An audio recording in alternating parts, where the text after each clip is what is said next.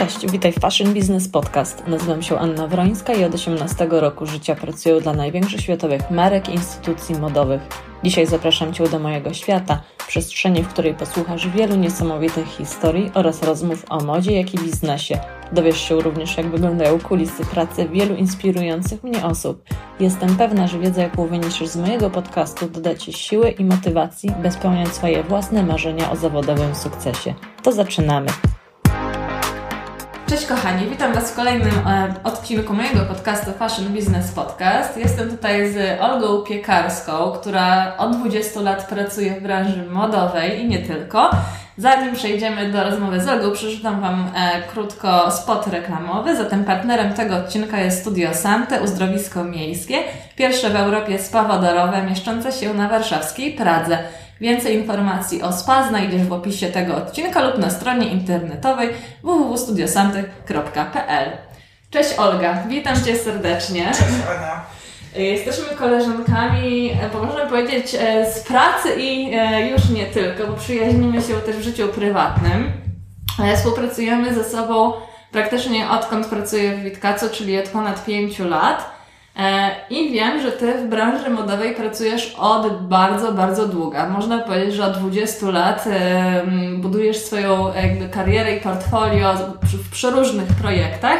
Powiedz mi, jak się to wszystko u Ciebie zaczęło i jaka była Twoja pierwsza modowa praca? E, tak, no już nie nawet od 22 lat.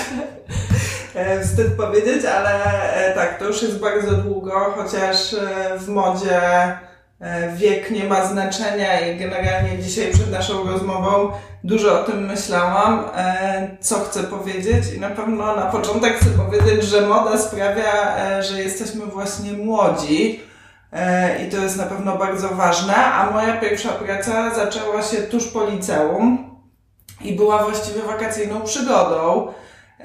Był to staż w Twoim stylu w dziale mody. E, szefową działu mody wtedy była Basia Czartoryska. No i były to takie właściwie totalnie magazynowe i modowe początki e, w Polsce, bo twój styl wtedy, zresztą dzisiaj też e, był największym miesięcznikiem dla kobiet, gdzie dział mody miał duże znaczenie. I udało mi się tam, trochę dzięki pomocy mojej e, siostry, dostać na dwumiesięczny staż. Fajnie, właśnie to jest bardzo ważne, żeby zaznaczyć, bo to jest coś, czego ja sama do nawet niedawna nie wiedziałam, ale Twój styl to jest e, magazyn z największym nakładem oraz sprzedażą aktualnie w Polsce jeśli chodzi o tą sferę taką modowo-lifestyle'owo i nawet trochę psychologiczną właśnie. Tak, no twój styl był pierwszy, tak naprawdę i, e, i zawsze był największy. Żaden inny magazyn, nawet e, światowy e, tytuł, z którymi później też miałam do czynienia, nigdy twojego stylu w Polsce nie przebił. I biorąc pod uwagę to, jak branża wydawnicza w tej chwili wygląda, zakładam, że to się już w Polsce w ogóle nie, nie wydarzy. Pewnie tak. A jaka była Twoja funkcja wtedy w Twoim stylu?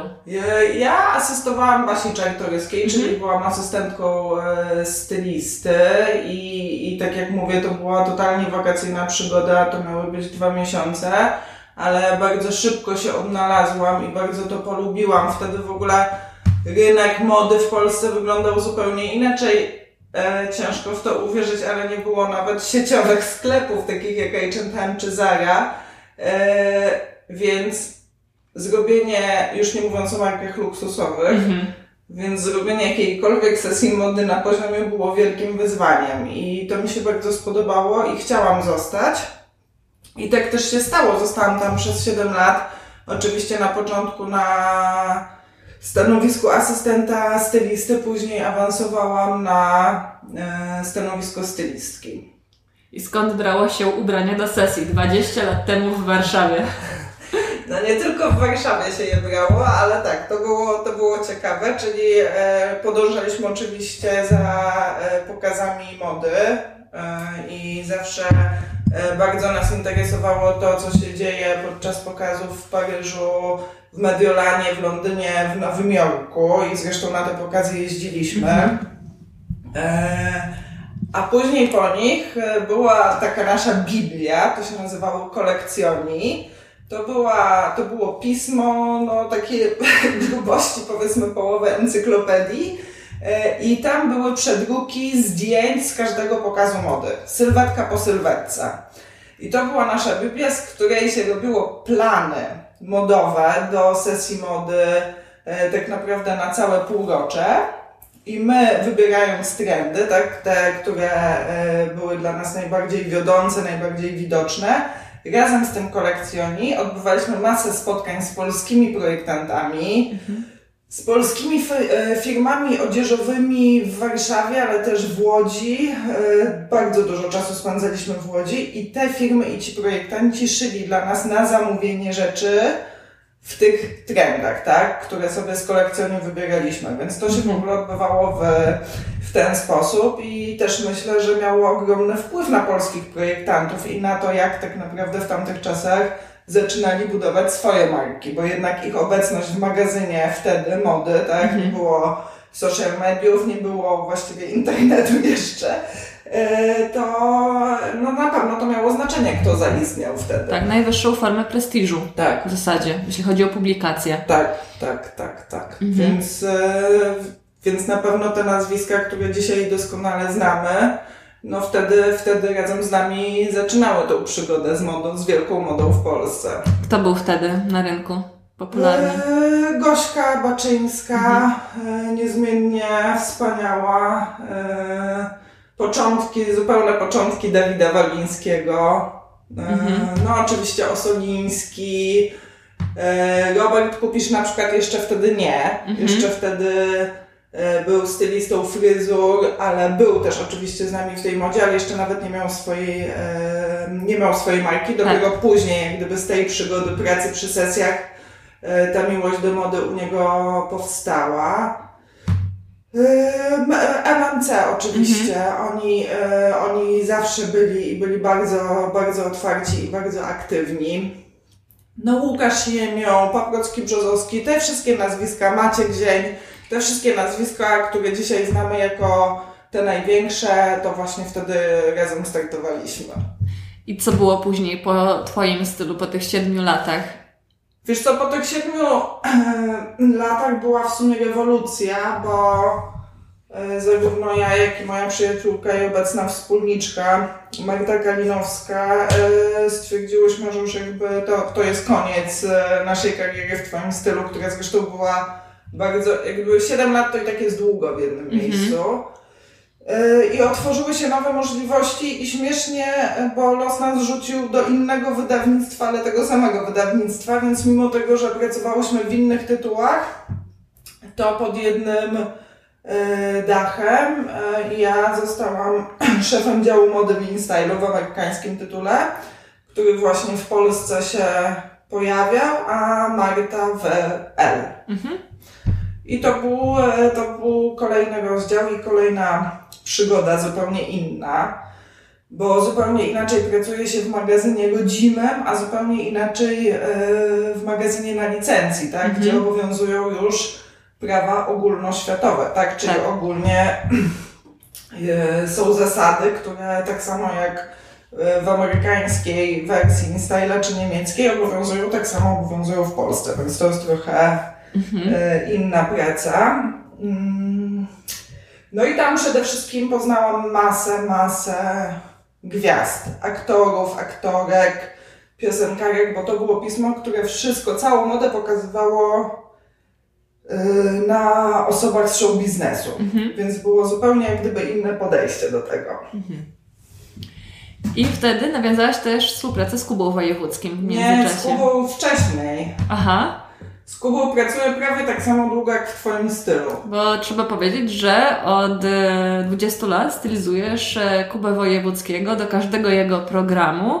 Eee, więc... No, do każdego programu. I nie tylko. I nie tylko, bo też do właściwie wszystkich e, sesji i filmów reklamowych, w których mhm. Kuba bierze udział. E, też okazjonalnie przy jakichś większych wydarzeniach czy wyjściach e, też e, zawsze, zawsze Kubę staram się wesprzeć, jeżeli tylko czuję taką potrzebę. Więc ta współpraca jest bardzo długa, no tak naprawdę najdłuższa z całej mojej kariery zawodowej i no i nieprzerwana. Wydaje mi się, że wyjątkowa jak na w ogóle mhm. realia w tej branży. Mhm. Czy można powiedzieć, że jesteś pierwszą i jedyną stylistką Kuby? E, chyba nie, bo nie pierwszą e, i nie jedyną w związku z tym też, e, ale na pewno e, no, to, co przetrwała najdłużej. To, co przetrwała najdłużej i, i zobaczymy, jak to wszystko się potoczy dalej, ale na razie nie wygląda, żeby cokolwiek miało e, ulec zmianie. Mhm. Czym dzisiaj zajmujecie się i zajmuje się Hardfig? E, zajmujemy się modą, nadal, ale w dużo szerszym kontekście, bo moda dzisiaj nie znaczy to samo, co znaczyła 20 lat temu, a już na pewno nie to, co znaczyła 50 lat temu. Moda to jest dzisiaj hasło dużo obszerniejsze, mm -hmm. dużo szersze. E, oczywiście ogromny wpływ na modę i w ogóle na to, co jest modne, mają social media, są jakby niesamowitą e, siłą i ten wpływ tak naprawdę ludzi, tak, nawet zwykłych ludzi, którzy w social mediach istnieją, mhm. tak, w dużej skali, y, ma ogromny wpływ na modę, więc jakby moda się stała dużo mniej hasłem na temat ubrań, mhm. a dużo bardziej na temat życia w ogóle, na temat lifestyle'u, tak, i wszystkiego, co nas tak naprawdę otacza. Y, to są ubrania, czyli to, co jest najbliższe naszej skórze, ale to też jest to też jest design, to też są miejsca, w których jesteśmy, ludzie, z którymi się widujemy i inspiracje, które czerpiemy. Mhm. Więc zajmujemy się stylizacją e, cały czas, e, ale zajmujemy się też produkcją zdjęć i wideo dla e, firm zarówno związanych z modą, ale też z lifestylem. Zajmujemy się też produkcją eventów, e, więc bardzo, bardzo szeroko, ale wszystko co robimy staramy się robić w sposób e, błyskotliwy i taki rzeczywiście bliski, e, bliski haśle moda.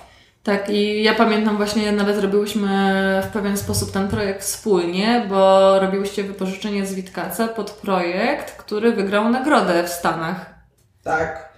E, tak, projekt się nazywa FAFA. Mhm. E, można e, cały czas na naszej stronie, która jest dosyć regularnie aktualizowana, ale cały czas tą FAFę zobaczyć. Mhm. My to nazywamy fashion video. Tak naprawdę tam jest bardzo dużo, że wszystkie ubrania i akcesoria, tak naprawdę bardziej akcesoria były z Witkaca ale tam jest bardzo dużo postprodukcji 3D. Mhm. E, generalnie to był nasz autorski projekt, tak, z, e, przy współpracy z Wami, ale też e, przy współpracy z Bartkiem Kalinowskim, który właśnie całe to 3D później wygenerował i zdobył rzeczywiście ten krótki film Nagrodę Welej i generalnie my wierzymy w to, że przyszłość będzie bardzo taka wirtualna mhm. i bardzo bardzo idąca też, że moda będzie szła blisko technologii. Tak. E, I to myślę, że to jest w ogóle taka e, droga mody jak gdyby w następnej dekadzie, tak? Że to będzie się stawało coraz... Wielowymiarowe. Tak, coraz bardziej właśnie będzie miało coraz więcej warstw, więcej wymiarów i, i też więcej formy jako takiej, tak? Że to nie będzie tylko rzecz, tylko to też będzie mogła być, e, w ogóle będzie to mógł być wirtualny twór, czy jakaś maska. Mhm. Jaki był budżet przeznaczony na realizację tego projektu? No, e, nieduży. nieduży. Masa, przede wszystkim bardzo mieliśmy duże wsparcie, tak, mhm. tak, ze strony ludzi i w ogóle ta wartość społeczna w każdej, myślę, branży, ale w branży mody szczególnie jest bardzo ważna, tak? E, wydaliśmy na to 100 tysięcy, co przy takim filmie e, no to nie, to nie, jest, e, to nie jest dużo. Przy tym poziomie mhm. postprodukcji i przy tym poziomie Mm, efektu wow, jaki osiągnęliśmy. Mm. Ale był to projekt e, stricte artystyczny, nie był na zlecenie żadnego klienta, ani na zamówienie jakiejś marki, która chce poprzez taki kreatywny projekt się promować, więc skąd, skąd bierze się budżet na przykład na taki artystyczny twór? Z oszczędności. I czy zwróciły Ci się te oszczędności? Wiesz co, to jest, e, to jest prestiż, tak. Mhm. E, na pewno, e, na pewno te nagrody, które otrzymaliśmy, na pewno to, że ten film cały czas jest na naszej stronie e, i to, że możemy tego typu usługi proponować naszym klientom, mhm. którzy mają wysokie wymagania i przychodzą do nas po to, właśnie, żeby dostać coś innego albo coś więcej niż mogą standardowo dostać, tak, od innych agencji, które zajmują się podobnymi sprawami, to się zawsze opłaca. W sensie inwestycja w siebie uważam, że opłaca się zawsze. Mhm. Tak, no ja pamiętam ten dzień, e, bo byłam na planie zdjęciowym, to było na dachu budynku. Był e, letni dzień i pamiętam ten dzień, bo w ten dzień rzuciłam palenie. Skutecznie? Tak, skutecznie, tak, już raz na zawsze. No, gratuluję. No, Dzięki metodzie biorezonansu, co prawda, e, ale pamiętam, bo w ten dzień e, ta metoda też polega na tym, że można wypalić dużo przed e, pójściem na tą terapię, więc ja wypaliłam całą paczkę tych cienkich papierosów podczas tego dnia na tym planie zdjęciowym. Jednego za drugim wręcz paliłam. Gdzie było jeszcze bardzo gorąco, tak. z tego co pamiętam. Tak, jak już dojechałam na to biorezonans, myślałam, Boże, jak mi jest ciężko po prostu na tych płucach. No. E, wracając jeszcze do, do tej mody i w ogóle jeszcze do przejścia z InStyle'a do otwarcia Hardfiga. To przestrzeń pomiędzy. Jak to się stało? Czy byłeś, byłeś zatrudniona gdzieś jeszcze pomiędzy? Czy po InStyle'u zdecydowałeś, że to jest ten moment, żeby pójść na swoje, otworzyć agencję i zacząć świadczyć usługi na zewnątrz? Nie, był, był e, moment pomiędzy. Przede wszystkim e, z InStylem e, pożegnałam się w sposób dosyć burzliwy, o tak bym powiedziała. Obiecałam Ci, że to opowiem, więc to opowiem. Tak, czekam na to. Tak, czyli e, historia była taka w Insta, Insta ja bym jeszcze w tym Instagramie pewnie chwilę posiedziała, mhm. mimo że też tam byłam kilka, kilka lat, ale to były jeszcze czasy, kiedy w ogóle praca w magazynie dawała dużo profitów i nie mówię o tych profitach finansowych, ale bardzo dużo ciekawych ludzi można było poznać, E, jednak gdzieś tam e, były otwarte drzwi na wszystkie światowe pokazy. To było bardzo przyjemne i to było fajne. No, niestety... To jeszcze przerwę, czyli pracując dla magazynu, dostawaliście zaproszenia na pokazy mody w Mediolanie i w Paryżu? Tak. Super. Tak, tak, tak.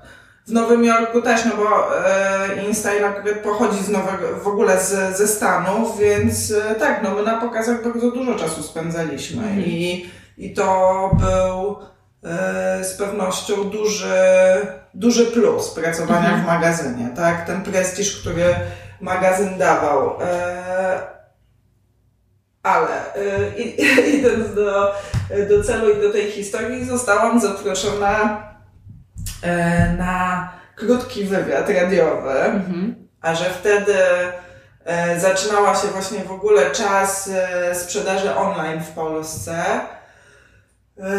ja też, jak gdyby poza pracą w InStylu, robiłam swoje rzeczy, tak, czy próbowałam robić swoje rzeczy, czy też e, doradzałam innym e, w pewnym osadzeniu się w modzie w Polsce.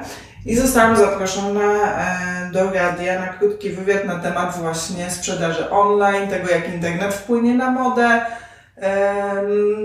No jak, e, jak ta sprzedaż online będzie wyglądała w przyszłości? Jako eksperta mody po prostu. Tak, jako eksperta mody, no ale, ale też byłam gdzieś tam związana właśnie e, z tymi początkami sklepów online'owych w Polsce, czy, czy doradzałam im. E, I, I to wywołało niesamowite oburzenie w wydawnictwie. jak już wywiad się ukazał, tak? tak, jak już wywiad się ukazał. E, no i finalnie się to skończyło e, tak dosyć burzliwie, no i zakończeniem współpracy. Co prawda nie dostałam wymówienia, tylko się rozeszliśmy po, za porozumieniem stron, no ale historia była tak w, biurze i w wydawnictwie wszyscy tym e, żyli, no i było dosyć przez chwilę tak, nie to, że nieprzyjemnie, ale emocjonująco. Ale jaki był problem z tym wywiadem?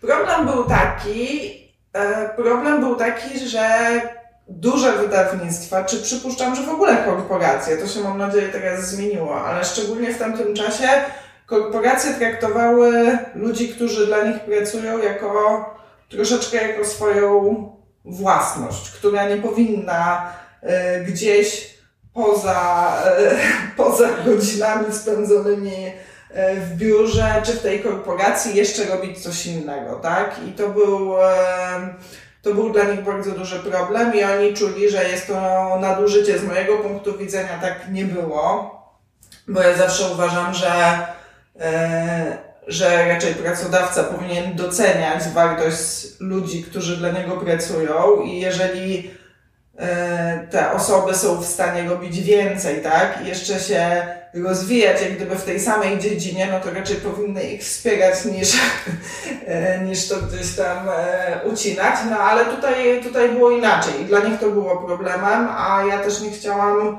E, absolutnie rezygnować z tego, co chcę robić poza pracą mhm. W redakcji.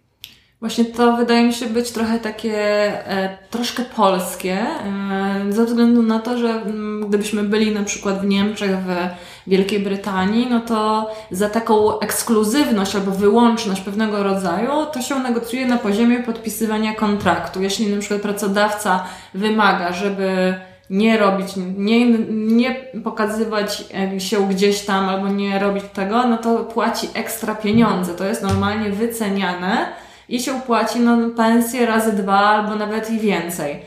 Um, więc. E, no tak jest, tak jest. I ja, ja mam nadzieję, że to się trochę skończyło. Już na szczęście z tą korporacyjną pracą mam mało wspólnego mm -hmm. od kilku lat i pewnie bym y, nie wróciła albo jeśli bym miała wrócić, chociaż oczywiście teraz mam swoją firmę i, i raczej zamierzam e, ją rozwijać w przyszłości, e, no to było, to musiałabym mieć bardzo preferencyjne warunki i też bym wiedziała, jak od początku negocjować i negocjować i podpisywać umowę, e, bo bo ta taka korporacyjna nastawienie w stosunku do pracowników nawet na wysokich stanowiskach, bo ja miałam stanowisko dyrektorskie, było, powiedziałabym, takie drapieżne. W sensie oni bardzo dużo chcieli tej wyłączności, mhm. e, no zamiast właśnie inwestować tak naprawdę w rozwój ludzi, którzy też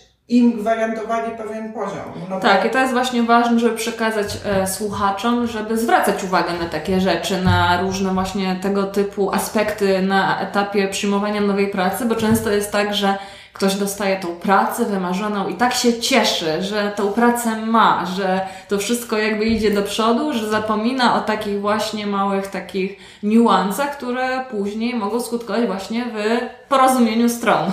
Tak, tak. Trzeba zwracać na to uwagę i trzeba i trzeba też na pewno zwracać uwagę na swoją niezależność na danym stanowisku, bo wydaje mi się, że musimy pamiętać o tym, że jeżeli ktoś nas zatrudnia, to po to, żeby skorzystać z naszej wiedzy. Mhm. Akurat tutaj nie mogę mieć e, żadnych, e, nie mam i, i nigdy nie miałam żadnego żalu, e, jeżeli chodzi o pracę w InStylu, dlatego że ja miałam pełną swobodę w kwestii tego, jak wygląda dział mody, mhm. jak wygląda nasza praca i też jak wyglądają nasze materiały i to było super i tak generalnie w pracy powinno być. Natomiast nie wiem czy wszędzie, ale ja w Polsce obserwuję często taką też sytuację, że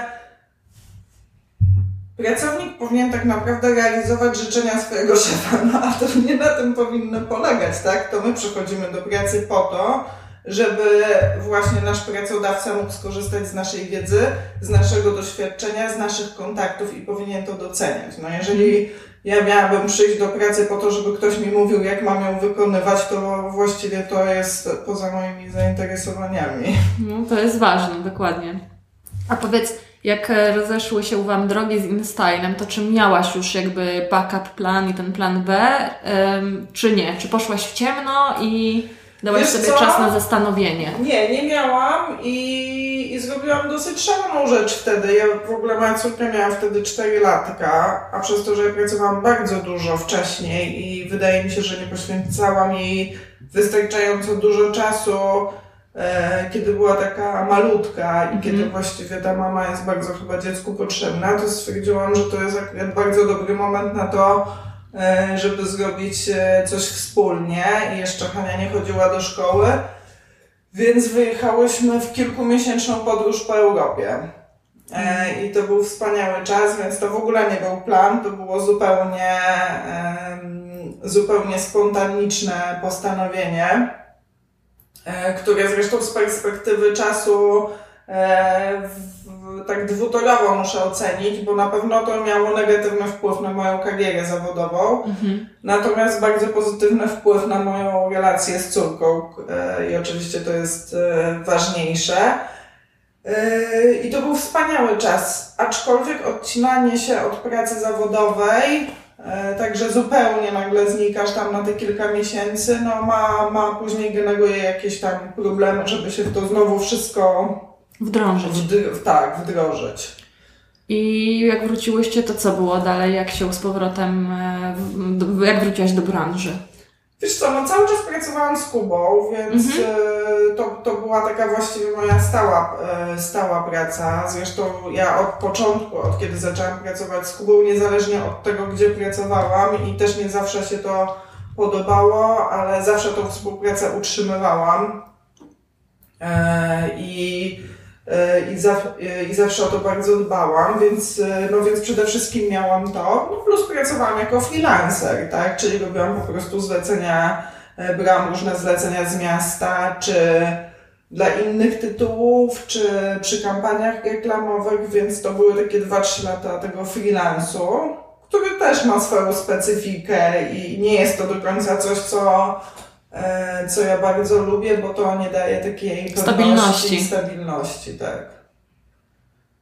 A później powstał e, fantastyczny plan z moją e, już wspomnianą przyjaciółką i wspólniczką Magdą Kalinowską, że zresztą po wspólnej właśnie freelancerskiej pracy, bo mhm.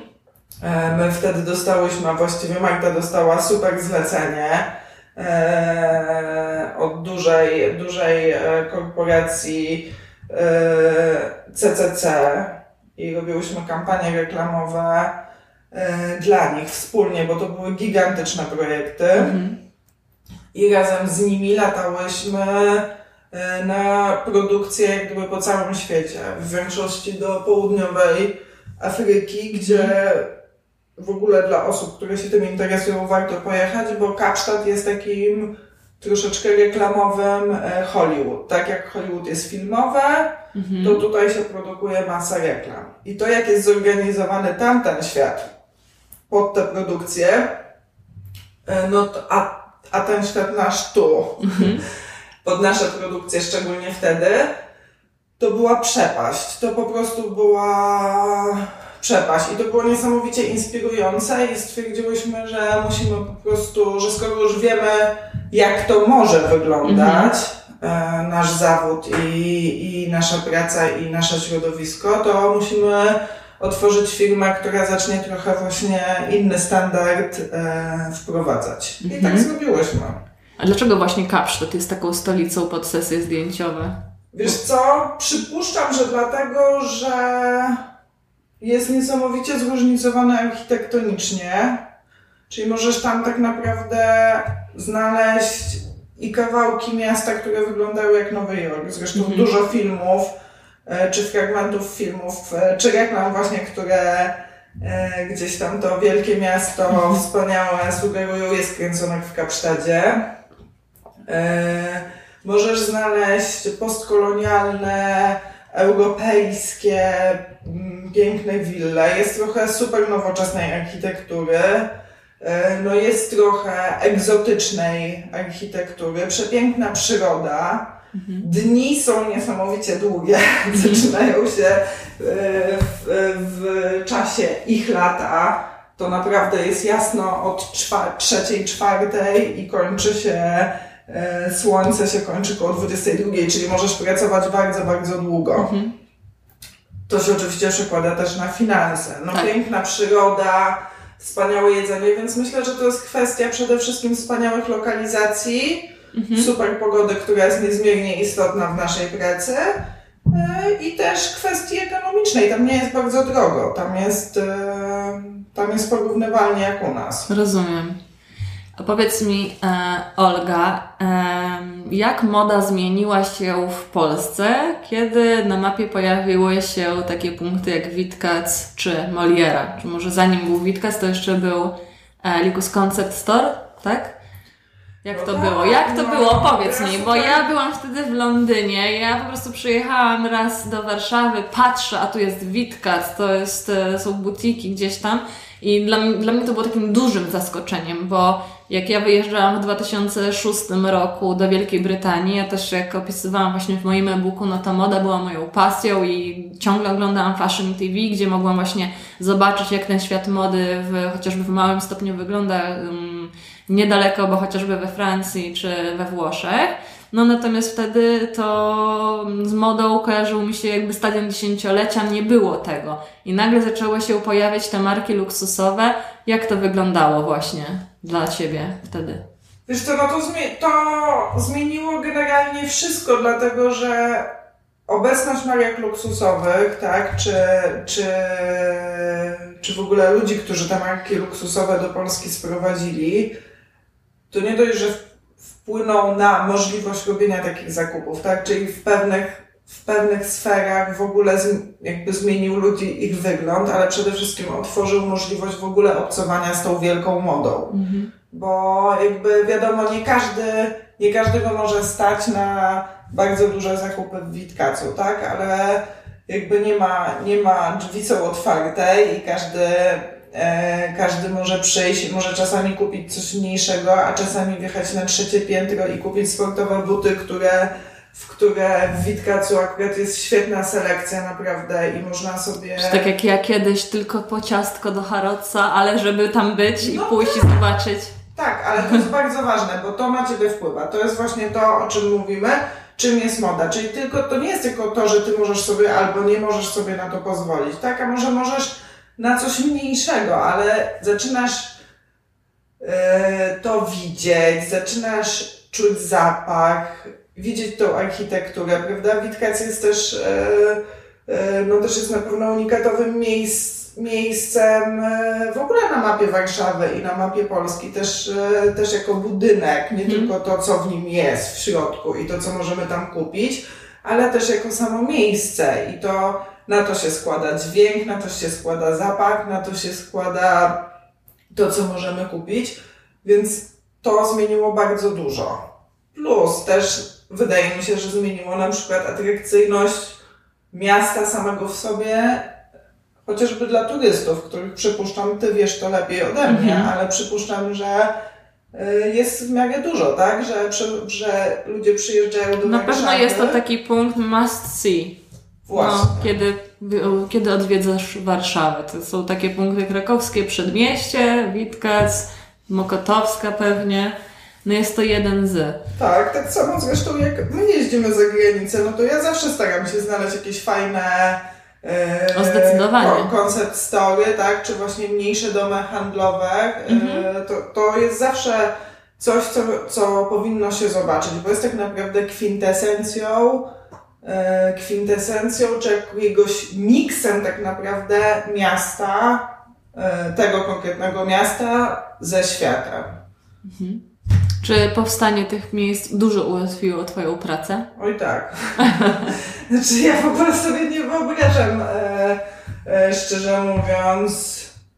Znaczy to, e, to chcę być szczera, Mhm. tak? To jakie możliwości stwarzają marki luksusowe przy pracy stylisty, to jakby zmienia, zmienia twoje życie o 100%. Mhm. Nie, nie da się tego, znaczy, ja nie mówię, że nie da się zrobić fajnej stylizacji z sieciówki, da się, ale, ale nigdy nie zrobisz tak dobrej stylizacji z sieciówki, jak możesz ją zrobić jednak z rzeczy bardziej luksusowych lub bardziej wyszukanych lub projektantów lub łączenia tego wszystkiego razem. Mhm. Ale jednak takie sieciowe podejście do wyglądu yy, no zawsze będzie nas gdzieś tam unifikowało. Mhm. A jak nawiązuje się współpracę z taką instytucją? Zapytam w drugą stronę. Na przykład mieszkam w Londynie, chcę nawiązać współpracę z Harrodsem. Jak to się odbywa? No przez działy PR-u przede wszystkim, czyli przez, w tym przypadku, e, o którym mówimy przez Ciebie, ale tak, no najważniejsze są, jeżeli chodzi o do, domy, powiedzmy, handlowe, tak, luksusowe, Mhm. to działy PR, PR e, tego domu, lub jeżeli z samą marką, to przez showroomy. I, e, I oczywiście showroomy też są e, bardzo wane w życiu stylisty i bardzo ważne w modzie generalnie rzecz biorąc. Więc to jest. Bo właśnie showroomy czy dzia- działy PR dostają takich e, zapytań albo propozycji bardzo dużo.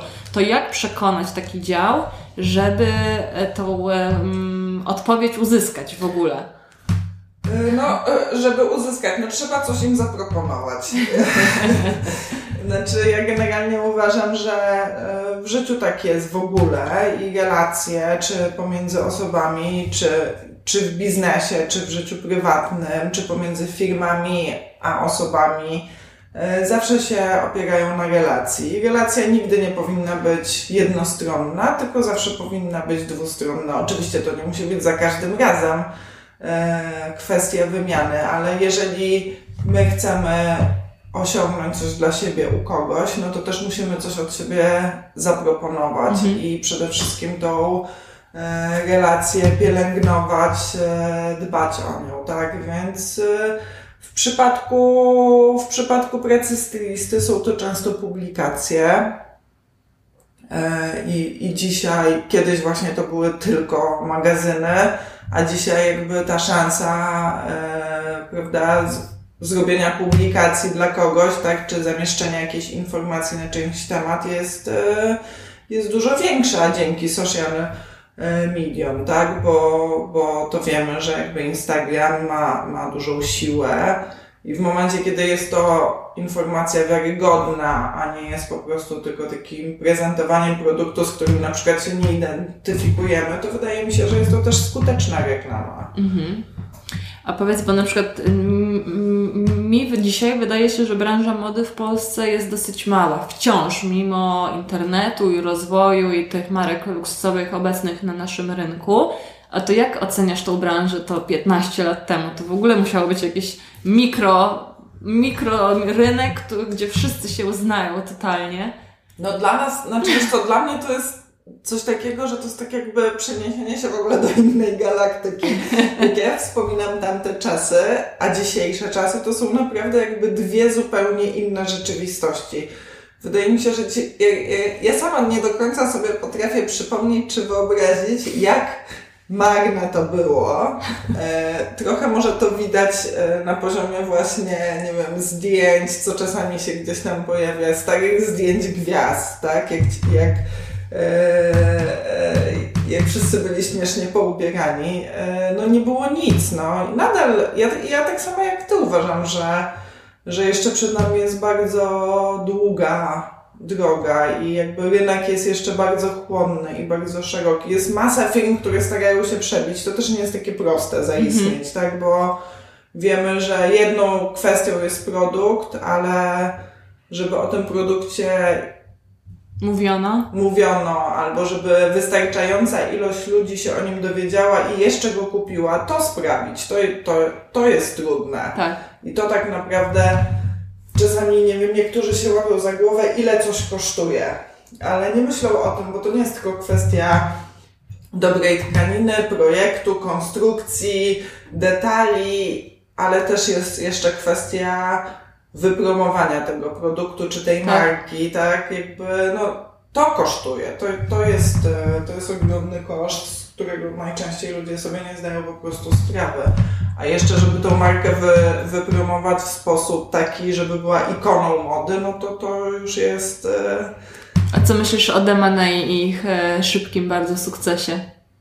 No i jest to niezaprzeczalny sukces. Tak. E, Taki nawet wręcz powiedziałabym nieoczekiwany. Mhm. Myślę, że oni sami się trochę tego sukcesu e, nie spodziewali. Nie spodziewali. No ale są, są takie. em, Znaczy myślę, że w tym też były spore pieniądze, tak? I Mhm. spory wkład w to, żeby właśnie tą markę wypromować. Ale też te rzeczy są warte tego, tak? One są Tak. naprawdę Bardzo wysoko jakościowo. Są wysoko jakościowe, są skonstruowane, są wykończone. To jest rzecz, którą jak bierzesz do ręki, to rzeczywiście ona e, zasługuje na to, żeby wisieć na tej najwyższej półce tak. i, i to jest bardzo budujące, biorąc pod uwagę to, że jest to nasza e, polska marka. marka tak. tak. No mnie osobiście bardzo interesują ogólnie te początki mody w Polsce i to jest taka informacja, co bardzo wiele osób zaskoczy, ale na przykład marka Chanel, Dior również, ale Chanel jest to bardziej coś wyjątkowego, ponieważ marka nie jest obecna na rynku polskim, natomiast od 20 lat ma osobę odpowiedzialną za PR w, na, w Polsce, czyli na rynku. E, I to od 20 lat. I jak ja się o tym dowiedziałam i poznałam tą panią, no to byłam w ogromnym szoku, ale jak to i w ogóle po co i jak to wyglądało i miałam z nią takie spotkanie. Niestety takie osoby często nie mogą o tym publicznie mówić, ale ona mi właśnie opowiadała, jak wyglądała nota prasowa e, wysyłana od marki Chanel do Polski 20 lat temu.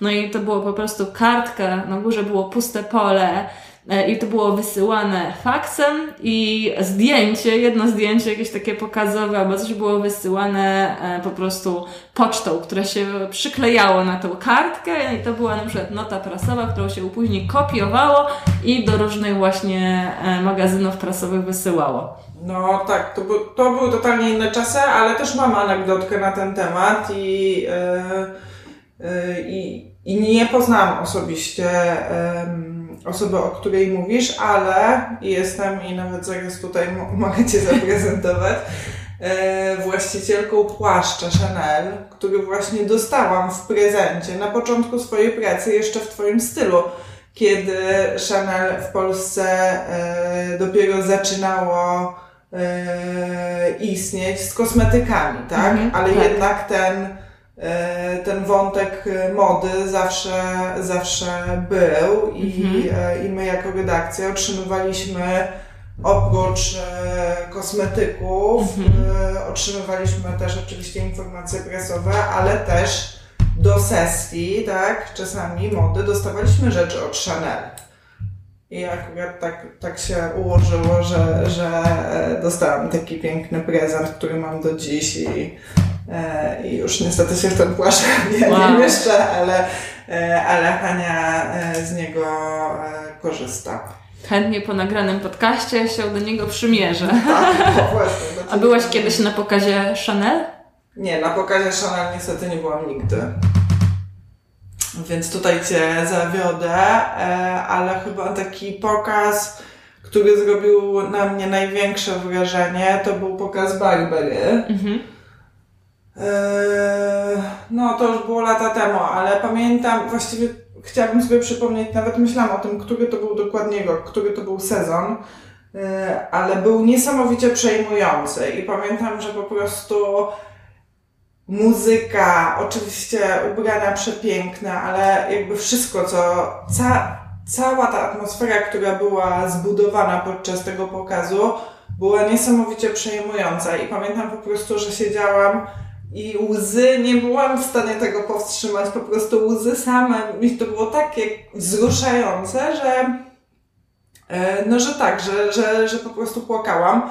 Ale i to w ogóle jest niesamowite, jeżeli chodzi, i to jest tak naprawdę najlepsze w pokazach mody, że pokazy mody, a już pokazy Chanel, które oczywiście zawsze e, też oglądam, Yy, Poruszają jest, cię emocjonalnie. Tak, to zbudowany cały piękny świat. Tak. To jest to, o czym właśnie dzisiaj rozmawiamy. To nie jest tylko po to, żeby zobaczyć to ubranie. To jest po to, żeby zobaczyć ubranie w kontekście konkretnej scenografii, muzyki, mhm. choreografii, e, dynamiki, tak, pory dnia i tak dalej, i tak dalej. To jakby zawsze jest taki 100%, 100% dookoła tej mody. Tak, to prawda. No to cię wciąga i też byłam na wielu pokazach, między innymi na Diorze, I to nawet nie da się czasami nagrywać, tak, ale patrzeć w telefon to jest takie przejęte, takie przejęcie. I też czasami byłam z kimś i ktoś do mnie mówił, a w ogóle, w ogóle nie ma mnie, nie? W innym świecie. No, Czy tak. Versace tak. wielokrotnie, chociażby pracując dla tej marki. Nie jest to świat, no. który się właśnie da nagrać. To jest coś, czego to jest trochę tak jak z naturą, że jakby nie jesteś w stanie sfotografować pięknego zachodu słońca, on zawsze na zdjęciu będzie wyglądał gorzej niż tak. wygląda na żywo i dokładnie tak samo jest z pokazem i oczywiście nawet jeżeli nie ma się możliwości e, no pojechania, bo wiadomo, że jest to za, zamknięty w miarę świat i warto oglądać sobie te relacje, ale jednak jak ma się już okazję zobaczenia pokazu e, takiego no super projektanta, to warto po prostu skupić się w 100% na tym pokazie i odbierać go swoimi zmysłami i ten telefon na chwilę schować w kieszeń. Ma się po prostu świadomość tego, że jest się e, przy tworzeniu historii, którą ludzie będą odtwarzali i oglądali na całym świecie. No, trochę jak przy narodzinach. No, to jest taki one moment in time po prostu. No, tak jest, tak jest. I, i, i też ostatnio myślałam, bo no kochana nasza Vivian Westwood e, się już e, żegnała tak. tak, z, z naszym z naszą rzeczywistością, ale ona też zawsze dla mnie była taką, wiesz, postacią w niesamowity sposób kreującą rzeczywistość i też właśnie dowodem na to, że niezależnie, że jak gdyby moda naprawdę trzyma Ciebie bardzo blisko młodości i takiej mhm. świeżości, no bo ona właściwie już była dosyć wiekowa, a, a zawsze była super wizjonerką i jakby widziała ten raczej przyszłość niż przeszłość, więc to było wspaniałe. Zdecydowanie. Tak samo jak Giorgio Armani dla mnie też, ja go pamiętam, jak go poznałam tam w 2000 chyba właśnie ósmym roku na evencie, jak tylko zaczęłam moją e, z kolei karierę w branży modowej tak teraz, no jak on zawsze wychodzi na koniec każdego pokazu z tymi wszystkimi modelkami, na wybiegu się fotografuje, no i on jest cały czas e, jakby aktywny zawodowo, pracuje, tworzy tą kolekcję, jakby tam się nic nie zmieniło. Czas mija, on wciąż jest tam, gdzie powinien być i gdzie był 20 czy 30 lat temu. No tak, to jest ta potrzeba kreatywności i jeśli tą potrzebę się w sobie ma lub się ją wyzwoli, i później się z nią obcuje, to na pewno utrzymuje nas w, w takim super procesie twórczym, który nas właśnie... I współpraca tak. z młodymi ludźmi, bo tak. co by nie było, to dużo młodych ludzi, którzy kończą uniwersytety, idą na staże, na właśnie takie stanowisko typu projektant, merchandiser, więc to jest cały czas jakby w tym młodym duchu i w takim e, procesie kreacji czegoś. Tak, ale to, co powiedziałaś, jest też bardzo ważne. Generalnie obcowanie z młodymi ludźmi, tak. e, inspirowanie się młodymi ludźmi i przyglądanie się im jest e, niesamowicie ważne. I oddanie im te, tego głosu decyzyjności i posłuchanie ich wizji i tego, że no, młodzi ludzie może wiedzą lepiej, to jest właśnie też właśnie kluczowe według mnie. E, w kreowaniu tych trendów i, i marki, czy właśnie mody ogólnie. Tak, mody ogólnie i dziś. Yy, I zobacz, jak właśnie młodzi ludzie, których no często nie stać, oczywiście tam oprócz bardzo małej grupy, tak, dzieci, po prostu osób yy, bardzo zamożnych, że młodzi ludzie jakby są w stanie na poziomie second handów nawet wykreować sobie niesamowity styl, tak? Czy mhm. łącząc właśnie. No, dzisiaj to wszystko jest w pewnym sensie trochę łatwiejsze, tak? Bo dostępność do rzeczy y, z drugiej ręki, czy miksowanie właśnie, nie wiem, sieciówki z czymś super vintage i z dodaniem sobie jakiegoś małego dobra luksusowego, naprawdę może przy oczywiście chęci tej kreacji tak. dać niesamowity efekt. Mhm. A właśnie jak jesteśmy już przy tych młodych ludziach i branży mody, um, jeśli ktoś chce pracować w branży mody, a właśnie nie wie, jakie stanowisko by chciał obejmować, albo nie wie, jak się w ogóle wkręcić w ten świat, nie ma znajomości, to od czego można zacząć wchodzić e, w ten świat? Wiesz co, no przede wszystkim na wydaje mi się, że jest bardzo ciężko wiedzieć, czego się chce, jak się w ogóle w tej branży mody troszeczkę nie, nie pobędzie, mhm. bo to, co ja, znaczy ja to obserwuję od dawna i wiem, że tak już zawsze będzie, rotacja ludzi jest bardzo duża, bo jest bardzo duża chęć, bo to jest atrakcyjna branża, więc e, chęć wbicia się w nią młodych ludzi jest bardzo duża i wielu się to udaje. Zaraz powiem, jak to zrobić ale bardzo rzadko, yy, znaczy jakby często jest to taki słomiany zapał, tak? Bo to Mhm. się wydaje, o tak, to jest świetne, właśnie to jest siedzenie w pierwszych rzędach na pokazach mody i tak dalej.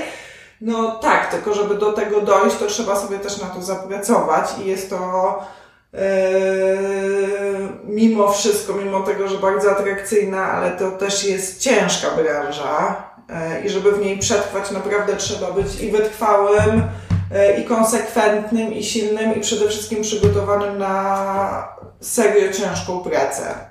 Więc myślę, że nie, no chyba, że ktoś ma taki, że, że, że chce, że wie, że będzie chciał być projektantem, że chce projektować, ale tak na początku najlepiej się jest wbić po prostu w tą branżę przez właśnie staże, przez yy, przede wszystkim warto się zorientować, to wystarczy trochę poczytać, tak? Kto gdzie pracuje, kto kim jest, e, na przykład, że nie wiem, taki film reklamowy, czy taką kampanię reklamową tej marki realizują te osoby, zobaczyć e, e, jacy styliści, jacy kostiumografi, kost, kostiumografowie, przepraszam, jakie osoby właśnie w, w PR-ze modowym pracują, tak? Jak w ogóle się rozeznać w tej branży na początku, zanim się zacznie do niej dążyć. I jak już się ma to rozeznanie, no to po prostu trzeba do tych ludzi e, postarać się odezwać, e, dostać na jakiś staż, postarać się asystować i zobaczyć, jak to wygląda. I jak już się zobaczy, to wtedy chyba dużo łatwiej decydować o tym, co by się chciało tak naprawdę w obrębie tej branży robić, bo no bo często jest tak, że ktoś sobie myśli, o stylista to będzie robił to i to, a później się okazuje, że jednak stylista oprócz tego y, tak, że przyjdzie na sesję zdjęciową i ubierze modelkę w ubrania, jednak musi zrobić dużo więcej. Ale zanim to odebrać ciuchy, przywieźć ciuchy, wyprasować je, dużo noszenia, ważenia i prasowania de facto. No, tak przede wszystkim też przemyślenia tego, Tak. bo to też nie, nie jest tak, że każdy to umie zrobić. Tak. Trzeba mieć bardzo dużo w sobie dyplomacji, żeby przede wszystkim z tą drugą o- osobą e, obcować, tak? Bo przy powiedzmy modelce czy modelu jest to łatwiejsze, no bo generalnie ich zawód polega na tym, żeby założyć to, co stylista e, by chciał, tak? Czy wymyślił, ale w przypadku na przykład pracy z osobą znaną, która ma swoje wymagania, swoje przyzwyczajenia i też chce się czuć dobrze, to, to też zadaniem stylisty jest to, żeby oprócz tego, żeby spełnić wizję yy, tego, jakbyśmy chcieli, żeby ta osoba wyglądała, tak? Czy tego też często jakby Mhm. chciał klient, albo jeszcze by chciał reżyser, albo jeszcze ktoś inny, to przede wszystkim musimy pamiętać o tym konkretnym człowieku, który w tej roli musi się odnaleźć, musi dobrze wyglądać, musi się dobrze czuć i wcale nie jest najważniejsze to, co akurat teraz jest najmodniejsze, albo to, co nam się wydaje, że jest najmodniejsze, tylko ta osoba musi też to e, udźwignąć. Więc Mhm. tutaj jest masa, masa detali, e, które są bardzo ważne i nie każdy to w ogóle potrafi. Trzeba mieć do tego talent, uważam, ponieważ to jest cały czas balansowanie na linii Twoja wizja i to, w czym ta osoba będzie się dobrze czuła po prostu.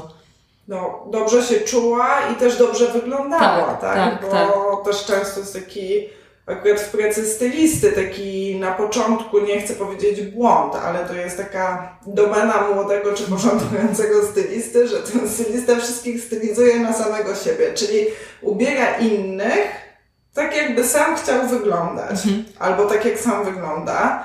No ale tak jak wiadomo, ludzie są różni, jedni są wysocy, drudzy niscy, mają różne kształty, różne proporcje i po prostu to w ten sposób nie działa, więc ym, no oprócz tego, żeby połączyć ze sobą pięć rzeczy, które fajnie, fajnie w teorii wyglądają, trzeba jeszcze wziąć pod uwagę ileś innych aspektów, które są niezmiernie ważne. Ale pamiętam, jak e, obserwowałam, jak Ty wybierasz stylizację dla Kuby, to było tu trzy kliknięcia na tej stronie, tu na tej, tu już e, cała stylizacja złożona i pamiętasz, nawet e, zapytałam Cię, wow, jak Ty to robisz? Dosłownie masz już jakąś wizję, jak Ty łączysz co z czym, jaka marynarka z jakimi spodniami, na jaką okazję? No tak, to jest. E, na pewno trzeba mieć trochę do tego e, takiej smykałki i talentu. Że nawet nie brałaś tych rzeczy fizycznie w sklepie, tylko już po prostu na poziomie wybierania ze strony internetowej, ty już masz w głowie całą stylizację złożoną. Tak, ale to, to, to jest jeszcze więcej warstw, tak? Bo ja e, doskonale znam Kubę, Mhm.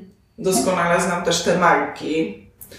E, Mniej więcej wiem, jakie są te tkaniny, jakie są konstrukcje tych rzeczy. Jakby mam, mam taką wyobraźnię 3D i jestem w stanie je w swojej głowie wyobrazić sobie tą konkretną rzecz na tej osobie.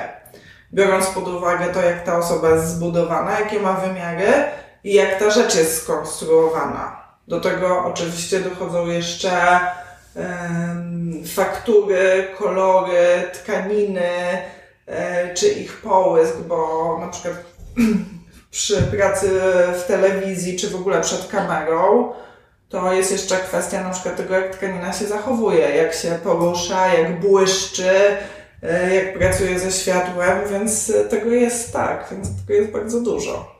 A miałaś taką sytuację, że przyniosłaś jakąś stylizację i zaprezentowałaś ją Kubie i on powiedział, co ty zwariowałaś?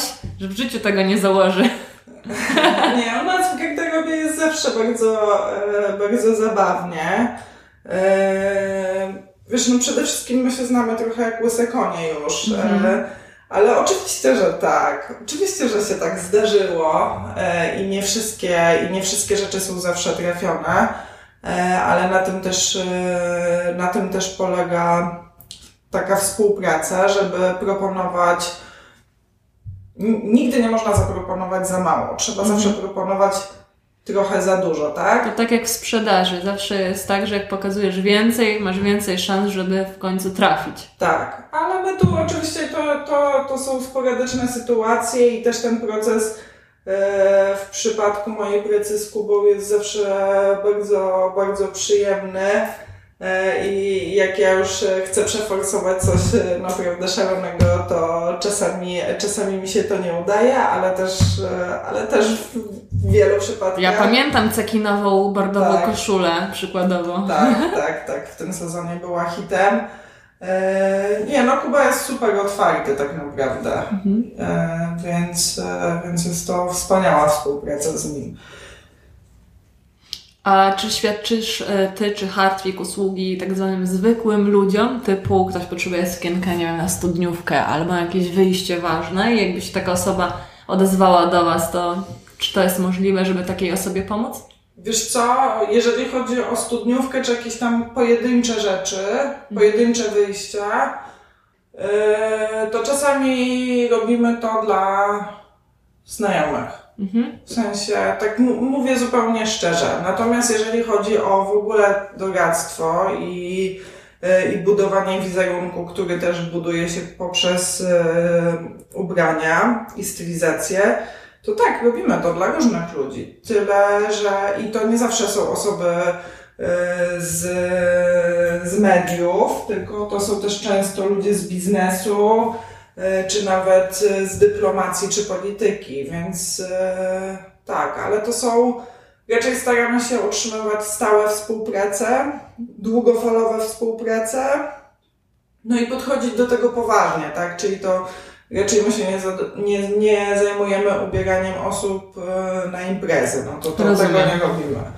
My budujemy jakby wizerunek od Mhm. e, A do Z i oczywiście ubrania i stylizacja jest tego częścią, ale drugą częścią jeszcze są inne kwestie związane z wyglądem, ale też zdjęciami tych osób, czy czasami filmikami, no to już jakby jest e, szerszy proces. Rozumiem.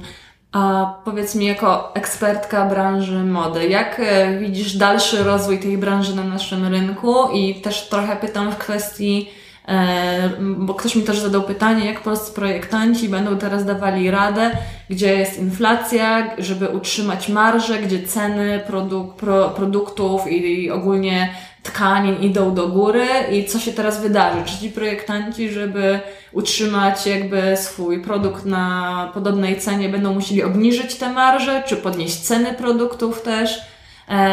W jakim kierunku według Ciebie to pójdzie? Czy będzie ciężko po prostu utrzymać polską markę na naszym rynku, żeby ona jakby była e, żeby po prostu, no, żeby była na swoim słowo profitable, tak? No, żeby Wiesz co, no, myślę, że nie będą obniżać cen, no bo, bo wszystko zależy, jak wiemy, to też du dużo... Obniżać marży w sensie. Tak, tak, mhm. obniżać marży. Duże znaczenie ma yy, skala produkcji. Im ta produkcja jest mniejsza, mhm. tym jest trudniej, tak?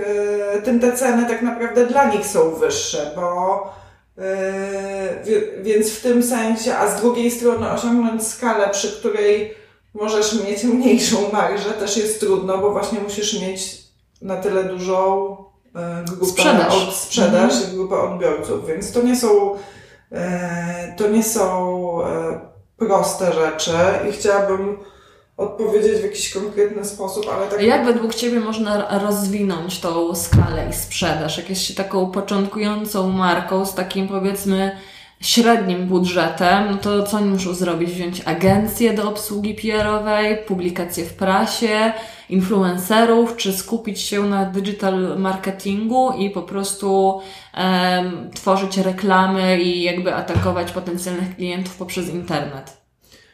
Ja myślę, że e, na pewno jest im potrzebne doradztwo, osoby, która w tej e, branży mody istnieje i jest osadzona i ma wystarczającą ilość kontaktów, żeby im pomóc jakby wystartować. To, to jest pierwszy rok, który na który ja bym postawiła, tak? Czyli takiego właśnie doradztwa PR-owego, ale raczej nie właśnie dużej agencji PR-owej, tylko bardziej mniejszych, butikowych yy, agencji, tak? Czy osób, które w tym środowisku naprawdę są. Żeby taką osobę wybrać, no to też trzeba się troszeczkę zorientować, tak? Mhm.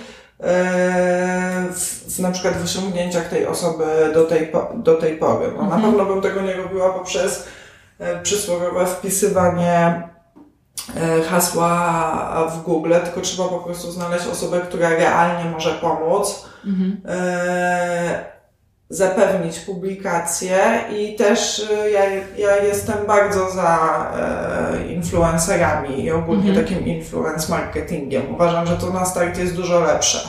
Mhm. No i druga rzecz to, to też jest sam produkt. I oczywiście to jest zawsze walka o to i poszukiwanie tego, co jest najlepsze, ale gdzieś tam wypromowanie jednego produktu charakterystycznego, tak, który właśnie tą, tą cenę produkcji nie ma takiej absurdalnej, tak, bo do tego można sobie robić później kolekcję tak. i z jedwabnych y, koronek, tak, tylko chodzi o to, żeby mieć taki podstawowy produkt basicowy, nazwę go basicowy, który można sprzedawać w szerszej skali, tak? Tak, i bardzo jakiś taki charakterystyczny model, który będzie przypisywany do danej marki. To może tak. być nawet tylko jedna sylwetka i jeden model, ale bardzo charakterystyczny, który po prostu wyróżni markę na tle konkurencji. A co jeszcze ja bym chciała ze swojego doświadczenia już odpowiedzieć o współpracy z influencerami że e, często ludzie albo marki początkujące zadają takie klasyczne pytanie, czy oni działają sprzedażowo. Czy in, jeśli wezmą tą albo tą osobę, to czy oni nagle będą mieli full sprzedaż i wyprzeda im się cały model. I ja myślę, że nie trzeba, nie należy tak podchodzić do tego, czy oni to sprzedadzą, czy nie. Natomiast e, współpraca z influencerem niesie też inną wartość, mianowicie taką, że influencer robiąc zdjęcie dla danej marki, nawet przy współpracy barterowej, sygnuje coś swoim wizerunkiem, którym marka może się później posługiwać.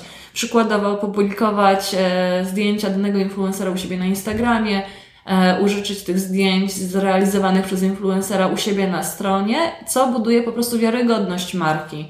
No, wiarygodność marki plus też współpraca z influencerami dostarcza kontentu. Dokładnie. Który jest, którego produkcja, no bo tym my się zajmujemy, więc też mogę powiedzieć, no to też jak gdyby, to, to też trzeba mieć budżet, jakby się chciało samemu wyprodukować tak. kontent, tak? Zrealizować sesję zdjęciową, y, czy film wideo, oczywiście w przyszłości, jak już się wchodzi na e, wyższy level i posiada się większe budżety, warto to robić, ale na pewno na, na, na starcie ta współpraca z influencerami jest y, bardzo korzystna ze strony Dokładnie. I nie trzeba się skupiać na jednym aspekcie sprzedażowym tylko, ale właśnie spojrzeć na to tak szerzej, że to gdzieś pomaga właśnie w budowaniu tego kontentu, autentyczności, tego wizerunku de facto marki na rynku. Tak, i dobrze mieć też oczywiście założenia przede wszystkim do tej swojej marki, swojego produktu zrobienia od, e, od początku, tak? Bo chodzi o to też, żeby te współprace z influencerami, tak jakby tą markę trzeba wypozy- wypozycjonować.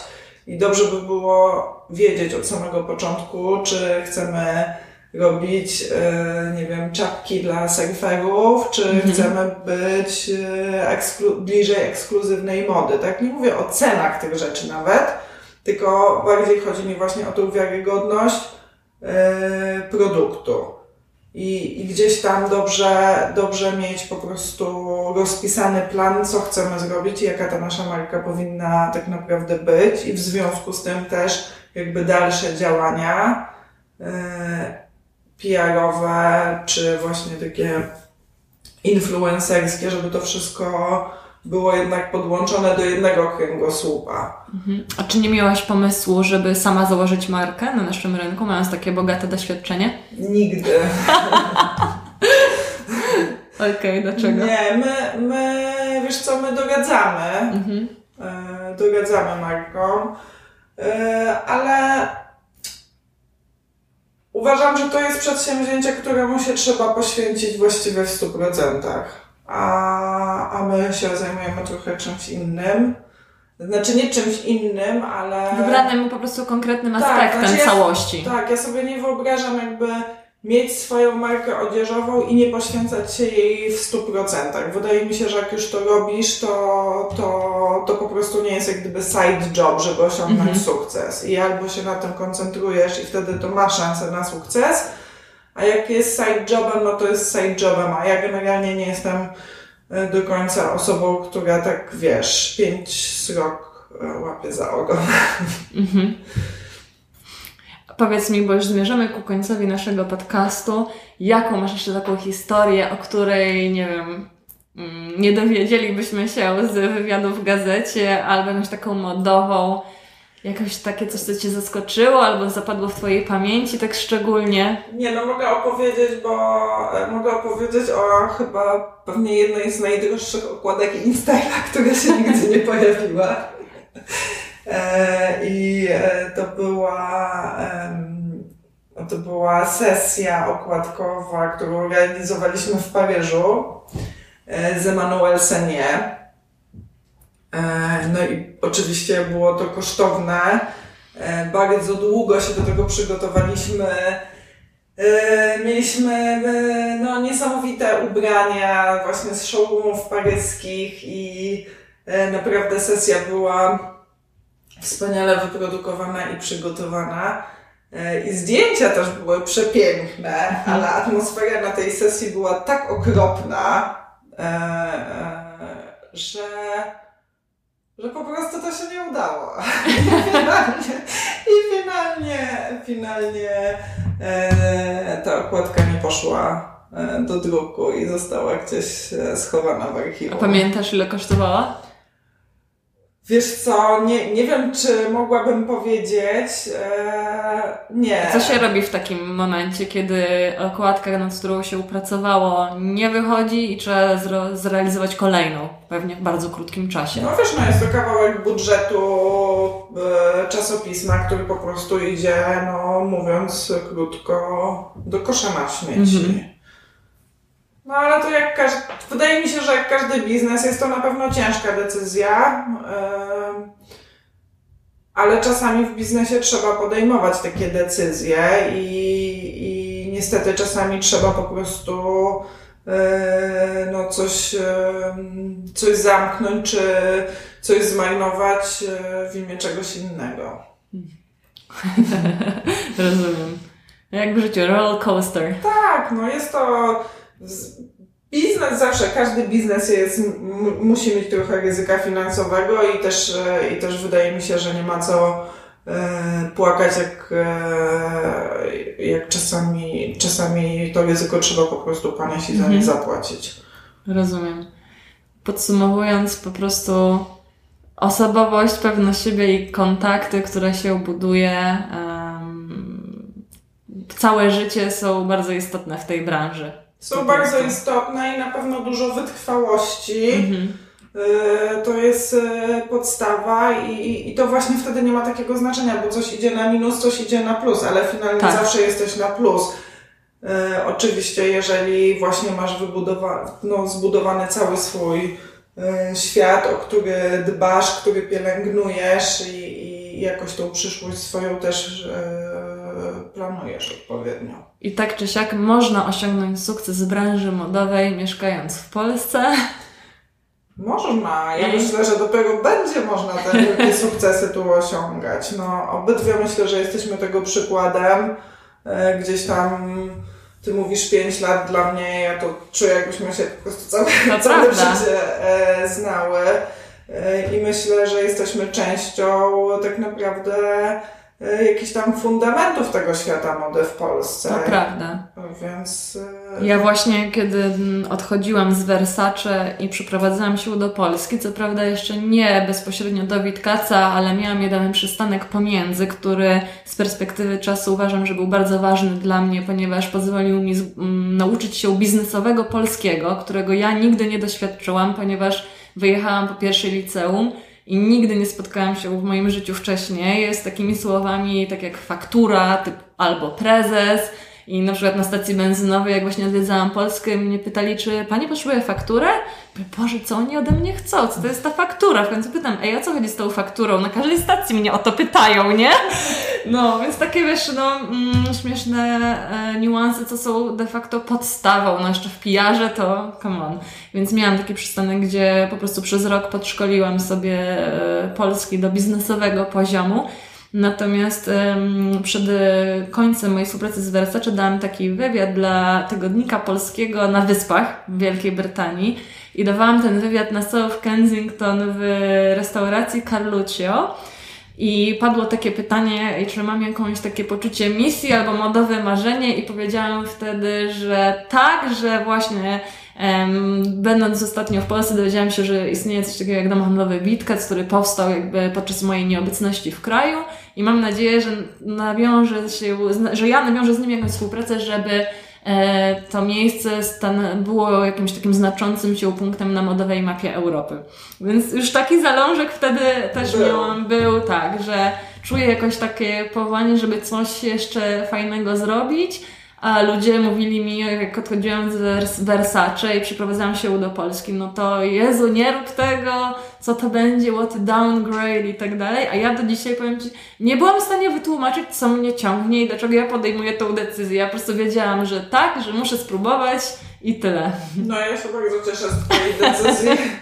Nie wyobrażam sobie e, właśnie naszego świata e, bez Ciebie i, e, i wydaje mi się, że, że jest trochę w tym e, takiego takiej, e, no chcemy po prostu rozwijać e, nasz świat mody, no nie? W Polsce i E, I pewnie dlatego, nie wiem, ty, ty wróciłaś, a ja nigdy też nie podjęłam decyzji, żeby na przykład wyjechać na Mhm. dłużej, e, bo jednak e, no, czuję się z tym związana i chcę, chcę, chcę to budować.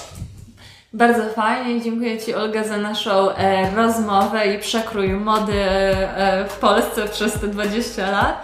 I fajnie, że udało nam się jakby dzisiaj tu spotkać, ponieważ e, no, pracujesz w tej branży od tak długo, masz tak bogate doświadczenie i powinno się o takich rzeczach mówić i je nagłaśniać i pokazywać po prostu jak daleką drogę albo jak e, szybko też rozwinęło się to wszystko u nas w ostatnich e, 20 latach. Tak, ja dziękuję bardzo i e, tak, dziękuję Tobie Aniu za to, e, co robisz i za Twoje e-booki i za Twoje podcasty, bo myślę, że jednak będą inspiracją dla wielu młodych ludzi, którzy dużo jeszcze tu mogą pokazać.